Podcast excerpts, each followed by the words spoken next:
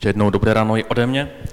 A než přijdu k ekázání, ještě chci říct, že k e-kampani Těřity normální máme vizitky, které můžete si vzít a dávat vašim přátelům, aby mohli sledovat to, co děláme právě online, protože tam se vyskytuje dnes nejvíce lidí. A kromě bohoslužby tam dáváme různé verše, knížky, které si lidé mohou přečíst a, jak říkal Ondra, lidé nás sledují, sledují to, co děláme. Příští týden bude opět trošičku speciální a radši vám to řeknu eh, dnes.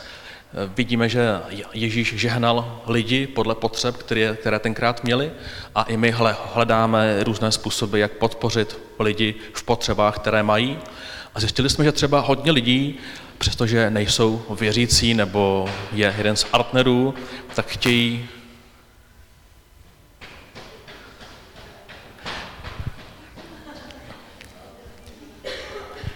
tak chtějí nechat pokřtít svoje děti. A my říkáme, že nekřtíme děti, ale zároveň často u toho skončíme. A příští týden budeme žehnat miminko tady od Slávky a Martina. A rozhodli jsme se, že poprvé zkusíme požehnat více dětí, respektive kamarádku od Slávky, je to tak? A nebudeme děti křtít, ale proč bychom jim nemohli ožehnat, proč bychom nemohli dělat oslavu toho, že někdo z našich přátel má nové děti a proto příští týden bude normální bohoslužba, ale v rámci ní se budeme věnovat požehnání dětem a budeme k tomu mít i kázání a přijdou několik přátel od maminek.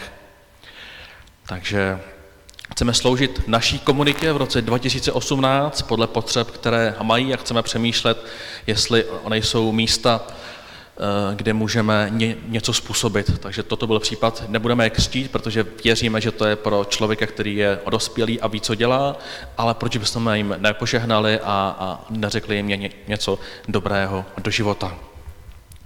Tak a teď už dnešnímu kázání. Poslední měsíc mluvíme, si to stopnu, poslední měsíc mluvíme o důvěře a o tom, jak historické zkušenosti ovlivnily téma víry v nás samé lidi kolem sebe a instituce. Mluvíme o našem úkolu přinést důvěru do společnosti, ale i mezi nás, mezi sebe. Dnes budeme mluvit o tom, jak vytvářet to místo důvěry.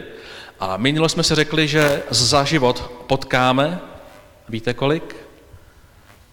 80 tisíc nových lidí, se kterými si řekneme nějaké informace a 150 z těchto lidí velmi ovlivníme, anebo těch 150 lidí velmi ovlivní nás. Každý člověk, kterého potkáváš velmi, nebo jen částečně, tak v něm necháváme nějaký dojem. Necháváme v něm nějakou stopu. Jakou zanecháváš stopu v lidech kolem sebe? Dva a půl tisíce let starý citát o důvěře říká, nejprve obětuj zbraně, poté po otravu, nikdy se však nezříkej důvěry. Bez důvěry lid nemůže obstát. Důvěra je důležitější než život. Definice důvěry z roku 2017 ženy, která o ní napsala knížku, říká, důvěra je sebevědomý vztah k neznámému. Důvěra je sebevědomý vztah k neznámému. Podporujeme sebe, lidi k něčemu, co nevíme, jak dopadne. Zase takový můj úvod. Marketingová společnost Edelman vypracovává posledních 17 let každoroční barometr důvěry. V jeho rámci se ptá 30 tisíc lidí z 28 zemí na jejich důvěru v různé instituce. Titul pro rok 2017 zněl Důvěra v krizi. Důvěra pro čtyři hlavní instituce, vládu, média, eh, společnosti a neziskové organizace je na historickém minimu. Například médiím nevěří 82% lidí. A protože opačná statistika říká, že nebo jiná, že zpráva od Světového ekonomického fora říká, že největší hrozba v současné společnosti jsou rozsáhlé dezinformace, označené za fake news, tak je tyto dvě statistiky ve velkém napětí. My nevěříme těm, kteří se pokouší přinést pravdu, ale zároveň jsme zaplaveni stovkami a tisícemi lží. Celková důvěra v mnoha instituce balancuje na hraně. A kdybych zde skončil, budil bych také strach a další obavy z budoucnosti, ale přestože předchozí průzkumy jsou pravdivé, důvěra lidí nemizí.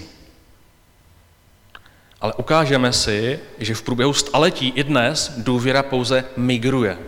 Ona se přesouvá někam jinam a i dnes, než jsme byli zvyklí posledních 50 let. Důvěra se rozdělovala na lokální, to znamená my, lidi kolem nás, přátelé, rodina, a instituční, to důvěra, které se různé smlouvy, soudy, značky, instituce i třeba církev. A říká se, že dnes se rodí nová důvěra, má hrozné slovo, mě se vůbec nelíbí, ale, ale takhle ji najdete na internetu a ta se nazývá distribuovaná.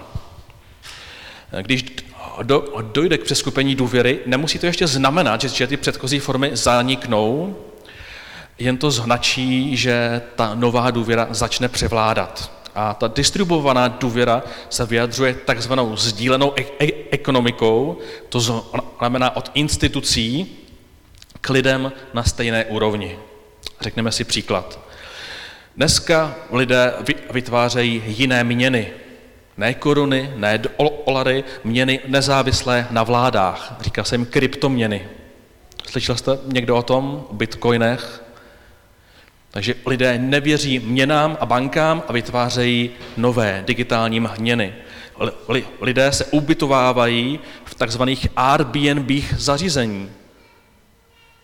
Stále v hotelech, ale také se ubytovávají u lidí na stejné úrovni v obejvácích, v domech a vyjadřují důvěru lidem, které neznají. Lidé jezdí s jinými lidmi. Stále více lidí nejezdí taxíkem, ale takzvaným Uberem, Uberem, což jsou lidé jako vy. Tady Michal si řekne, a mám odpoledne čas, nevím, co s ním, budu taxikář. A budeme mít první Uber v Kolíně. Lidé důvěřují lidem na stejné úrovni a méně institucím. Pro nás to nejjednodušší uvědomění je přechod z velkých nákupáků, které stále fungují, ke stánkařům na, na náměstí. Což třeba v Kolíně každé ráno stovky lidí kupují u stánkařích zeleninu, med a různé výrobky, k malým zemědělcům, ke zdravějším potravinám a mladí lidé se vracejí k šití, pletení, k prodávání vlastních výrobků a říkají, radši si kupte ode mě jednu sukni, která bude sice dražší, takzvaný slow fashion, než abyste šli do HMK, kde to šijou ty děti v Bangladeši a koupili si jich pět. Že tyto všechny trendy vytvářejí tu, tu takzvanou sdílenou ekonomiku a říkají těm velkým korporacím, těm institucím se dnes nedá tolik věřit, věřte lidem na stejné úrovni. A protože pro mě to je jenom úvod, chtěl bych zde skončit, ale těm, koho to za, za, zajímá, tak si můžete přečíst knihu, která se tomu věnuje, kterou jsem nechal doma. A je od Ráchel Pocmanové, prezentujeme ji na našem Facebooku, jmenuje se to komu dnes důvěřovat. A hned na úvodní stránce vidíte těch, ty čtyři a půl hvězdičky z pěti. Jo? Ta, ta výhoda té sdílené ekonomiky je, že vy všechno hodnotíte. Vy všem dáváte dobrý, špatný, píšete komentáře a lidé mají pocit, tomuto můžu důvěřovat. My se dnes odíváme, jak důvěru vyjadřují dvě postavy z Bible ve stejném období měli podobné odmínky pro život a přinesli naprosto dvě odlišné zkušenosti. Budeme mluvit o králi Saulovi a jeho nástupci Davidovi. A téma je věřit a vytvářet důvěru. V dobách soudce Samuela si lidé vyžádali novou formu důvěry. To, co prožíváme dnes, se opakuje po staletí a soudce Samuel byl vyžádán, aby vytvořil v Izraeli novou formu důvěry. Už nechtěli takzvané soudce, a větší závislost na kněžích. Chtěli to mít jako v ostatních národech. Chtěli? Chtěli krále. Můžeme to přečíst. Samuel oznámil lidu, arváte-li na tom, abych vám zvolil krále, udělám to. Poslouchejte však, co všechno vám to panování přinese. Jo? Neboli jak se změní ta nová forma důvěry. Povolá vaše syny do svých služeb a vytvoří z nich armádu. Jedni povedou oddíly vojáků do, do boje, jiní budou pracovat na polích. Vezme vám vaše dcery, aby pro něj vařili, pekli, připravovali voné masti. Přivlastní si vaše nejlepší pole, vinice, sady a rozdělí je mezi služebnictvo. Bude i bírat desetinu z úrody. Lidé, tak jak je to dnes, varování odmíty poslouchat a prohlašovali, za každou cenu chceme krále. To, co dnes prožíváme, není nové. Opakujeme dějiny. A pojďme si srovnat Pojďme si srovnat naše dva krále. Saul byl synem statečného bojovníka Kýše, píše se, byl to hezký mladík, nebylo hezčího nad něj. Tak jak asi vypadal? Jako Ondra? Kdo ještě vysoký jako Jenda? Prostě převyšoval o hlavu všechen lid a Samuel ho významně pověřil a takzvaně pomazal, to je to, co budeme dělat příští týden, vzal takzvanou nádobku oleje a symbolicky ho omazal za králem Izraele. Když se Saul vrátil od Samuela, dokonce tam bylo několik zázraků, které ne každý král měl, že Bůh mu změnil srdce v jiné, píše se, že prožil, prožil mm, prorocký moment, a Bůh se dotknul skupiny bojovníků, bez toho, aniž by on se je snažil získat, Bůh mu zbodil malou armádu. David naproti tomu byl synem Jišaje, neslyšíme nic o zajímavém rodokmeni bojovníků, který ho ani nezavolal. Ten dáta ho ani nezavolal, když přišel prorok Samuel, aby povolal nového krále. Byl to pastýř ovcí, obyčejný člověk. Když už byl pomazán za krále, tak se dalších deset let nedělo nic. Saul začal vládnout, udělal pár dobrých věcí a pár věcí se mu nepovedlo. Problém přišel, když uslyšel, a to jsem se zapomněla připravit, Maruška je pryč, uslyšel, jak křepčící ženy prospěvují. Já jsem chtěl poprosit pár křepčících žen, jestli by tu mohli zaspívat tu píseň.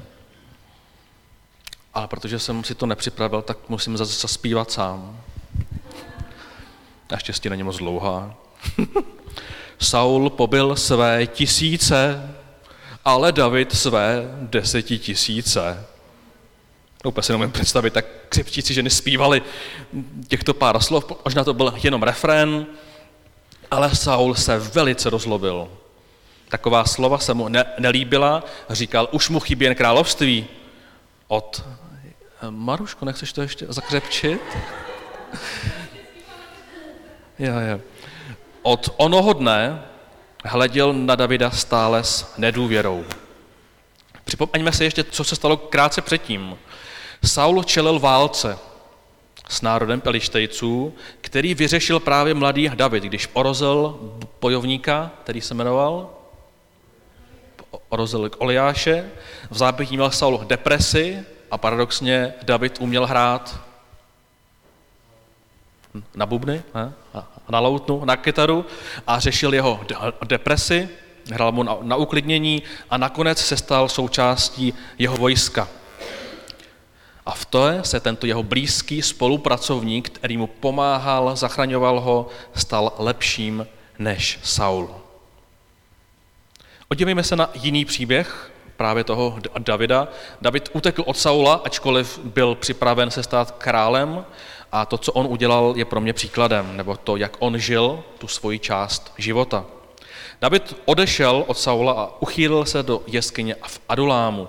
Když o tom uslyšeli jeho bratři a celý dům jeho otce, sestoupili tam k němu. Kolem něj se schromáždili všichni utlačovaní, stíhaní věřitelem, a všichni, jejich život byl plný hořkosti. Stal se jejich velitelem, bylo s ním na 400 mužů. To je partička. To je dream team. To byste chtěli mít firmu, nebo školu, nebo, nebo církev, plnou 400 lidí, jejich život byl plný hořkosti. Wow. David se těmito lidmi obklopil, žádný hvězdy, žádný hrdinové. O jednu kapitolu a pár měsíců dál se píše, David se svými uži, už jich bylo kolem 600, vytáhli z města Kejla a přecházeli z místa na místo. David dělal něco, co přitahovalo ostatní do jeho blízkosti, přesto, že být s Davidem znamenalo riskovat život. Přidat se k němu znamenalo, že vás možná zabije Saulovo vojsko. Co to bylo, že přes to nebezpečí se kolem Davida vytvářela stále větší skupina lidí? Saul pronásleduje Davida, aby se ho zbavil. A Saul je naším symbolem nepřejícnosti. Je to muž vlivu, měl, měl všechno. Měl armádu, měl, měl peníze. Přesto byl plný strachu. Byl plný porovnávání se.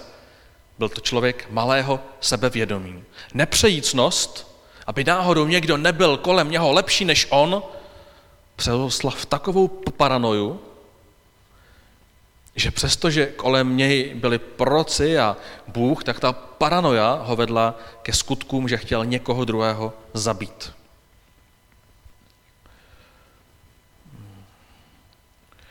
David nežil ve strachu, přestože by měl. Dělal, co uměl, co je správné, neargumentoval s nepřejícností druhých. David nevěděl, jak to celé dopadne, neměl k dispozici starý zákon, aby otočil o dvě stránky dál, řekl si, a to bude dobrý. Neustále podporoval druhé. Neustále podporoval druhé. A tím vytvářel takovou atmosféru důvěry, ve které se lidé stávali lepší verzí sama sebe. A k tomu se ještě dostaneme. Máte radost, když jsou vaši přátelé úspěšnější než vy? Rádujete se, že syn a dcera vašich přátel má úspěch ve sportu, v hudbě, čemkoliv? Řekněte jim to? Jak nejčastěji reagujeme, když nám někdo vypráví, že se mu něco povedlo, třeba v tom stejném, co, co děláme my, vyhrál v soutěži, ve sportce. Říká se, že v Česku vyhrát z ortku je velké prokletí.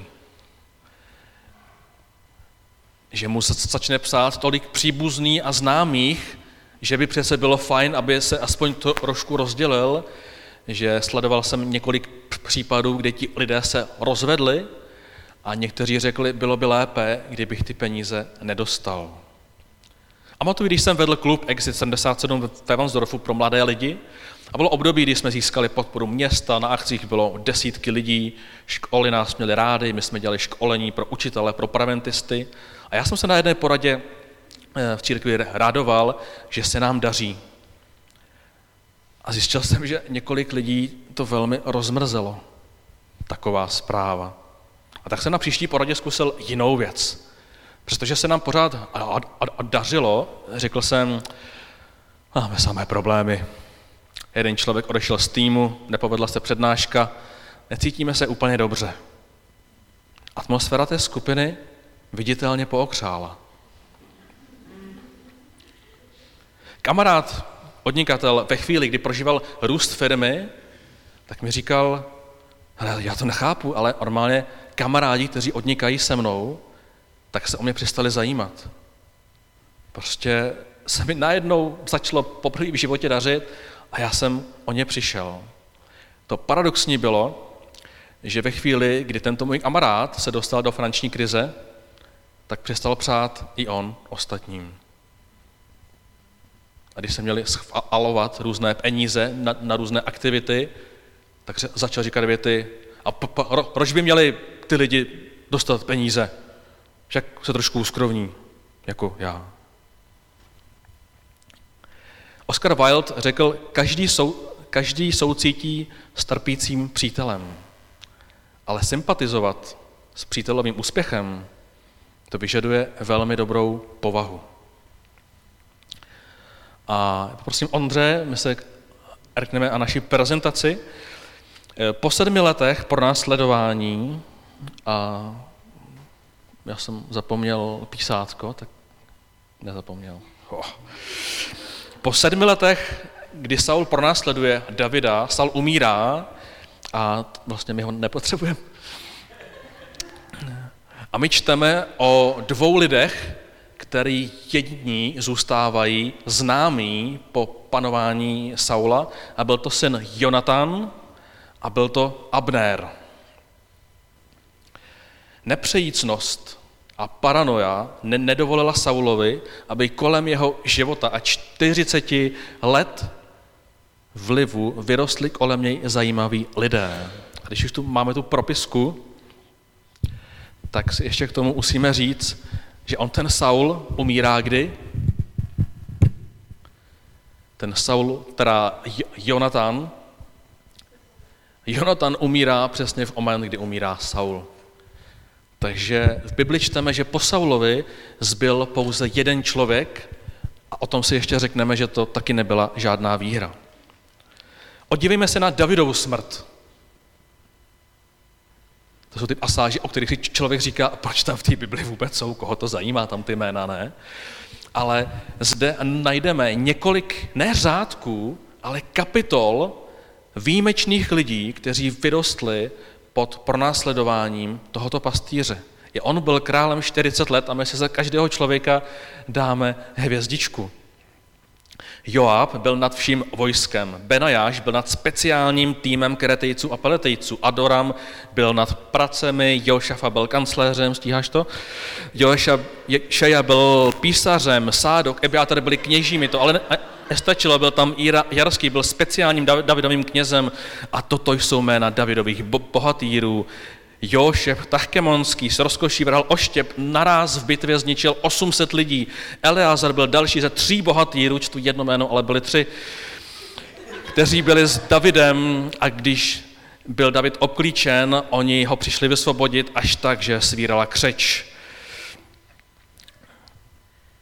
Děláš to poctivě? Také Abíšaj byl vůdcem tří, ale jeden z nich byl Joab, takže dva. Ondřej. I on zamával k opím a proklál jich na 300. Mezi těmi tři byl nejproslulejší. Jiní ze 30 vůdců, a teď se prosím tě snaž, ať to stihneme. Jiní ze 30 vůdců, a nebudu vám ty jména všechny číst, ale ta kapitola má desítky lidí, kteří bojovali za Davida a mnozí z nich se stali lepšími než on. David ne, nebyl písař, nebyl kněz, neproklal 800 lidí v jedné bitvě. Vedle něj vyrostli lidé, kteří byli lepší než on. Co se můžeme z tohoto příběhu naučit? Saul je sice synem slavného válečníka, krásný muž, píše se, že Bůh mu speciálně pomohl přízeň na, na všech stranách. David nebyl váženým synem, byl to muž obyčejného zaměstnání a musel o svůj osud a povolání bojovat. To první poučení je, nezáleží na tvé minulosti. To, jestli kolem sebe budeš dneska tvořit atmosféru důvěry, nezáleží na tvé minulosti. Po Saulovi zbyl smutný příběh, rozvrácené království, špatná atmosféra a ten jediný borec, ten Abner, který tam sedm let byl, tak sedm let bránil Davidovi, aby se stal králem celého Izraele. Sedm let ještě dělal problémy. Po Davidovi zůstává desítky výjimečných lidí. On vnesl tu novou formu důvěry do společenství lidí státu Izrael a připravil ho na nejlepší časy úvodní vlády svého syna Šalamouna. Co ještě se můžeme naučit? Porovnávání a nepřejícnost nezlepší tvůj život. David nebyl žádný sabatoušek, to víme z toho příběhu, ale vždy se staral o lidi kolem sebe. Dokonce, když našel potomka Saula, a ti, ti, tito lidé, a vidíte to i v ve filmech z té doby, se většinou zabíjeli, protože mohli ohrozit budoucnost krále nebo jeho potomstva. Když našel potomka Saula, tak řekl, vrátím ti všechno pole tvého děda Saula a budeš každodenně, každodenně jídat u mého stolu. A ten Mefíbošet, který se skrýval někde v chatrči, někde v Izraeli, říkal, co je tvůj služebník, že si obracíš k mrtvému psu. V té době on byl mrtvý pes. Co se ke mně vůbec obracíš? Davidova podpora různým lidem přinášela přízeň celému království. V našich časech, teď se vracím do přítomnosti, vzniká nová forma důvěry, takzvaná distribuovaná, která se přenáší k jiným lidem na stejné úrovni. Není to král, jsou to lidé kolem nás. Mluvíme tento měsíc o historickém českém DNA, které je plné nedůvěry, nepodpory, porovnávání se. Ale já vám chci říct, my můžeme být jiní. Ty můžeš být jiný. Ty můžeš působit kolem svého života něco jiného, než na to, co jsme byli zvyklí. A my chceme být jiní. My chceme být jiní. Nebudeme a nemusíme do konce života hodnotit druhé, co umí a neumí a co si o nich myslíme. Ale my můžeme být těmi, který těch 150 lidí, které ve svém životě ovlivníte velmi, tak budete amatováni jako těmi, který podpořili, kteří dali důvěru, který vyzbrojili, který pozbudili. Lidi, o kterých ten někdo bude říkat, když od něj odejdu, odcházím nabitý. Odcházím nabitý, odcházím pozbuzený. Takže už budu opakovat a jsem v závěru. Nezáleží na tom, co jsi viděl, co jsi naučil, či jsi syn. Ty sám můžeš uvěřit, že přát lidem to nejlepší znamená přát to nejlepší sobě. A tím překonávat vlastní méněcenost. Cílem života není být lepší než soused, než spolužák, než, než někdo. Cílem života je být lepší zítra, než jsi byl včera být lepší verzí sama sebe. A poštol Avel píše, pojďme se radovat s radujícími a pojďme plakat s plačícími. Ježíš říká, radujte se, protože, radujte se, když, a popisuje drobné úspěchy lidí a říká lidi, pojďte se radovat z úspěchu druhých lidí, pojďme jim to přát. Radujte se a přinese to radost vám. Můj kamarád Michal založil církev v Brně v květnu, mnozí z vás to víte, s 30 lidmi, rok se na to připravoval a dnes má pravidelnou účast 100 lidí. A lidé se mě ptají, tu a co na to říkáš? Po, o textu slyším, jak se s tím vyrovnáváš. Není tam nějaký problém? Sleduješ to? Nedělá něco špatně? Úspěch mého kamaráda je můj úspěch. My to sdílíme, podporujeme se, radujeme se. Ať tam má 500 lidí, ať tam má tisíc lidí. Jeho úspěch může být můj úspěch. Pokud se budeme společně radovat, sdílet, učit se od sebe, co jsi udělal jinak, jak to děláš, jak kážeš, jak, jak, jak těm lidem promlouváš. A tak poslední jsou takové tři rady, jak tvořit atmosféru důvěry. A to platí pro vás a vaše přátele, ale platí to pro tebe a tady. Ten první je, mluvme o ostatních tak, jak bychom s nimi mluvili z očí do očí.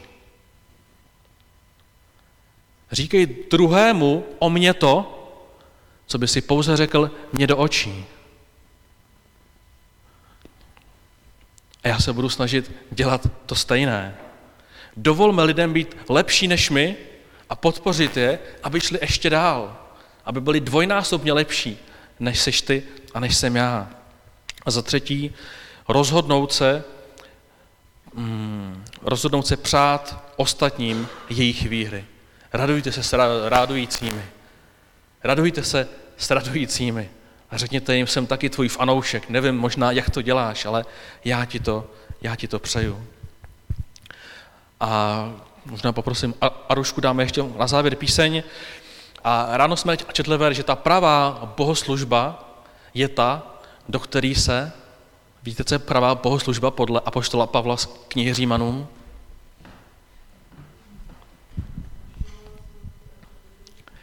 Dobře, výborně. A ještě je tam myšlenka.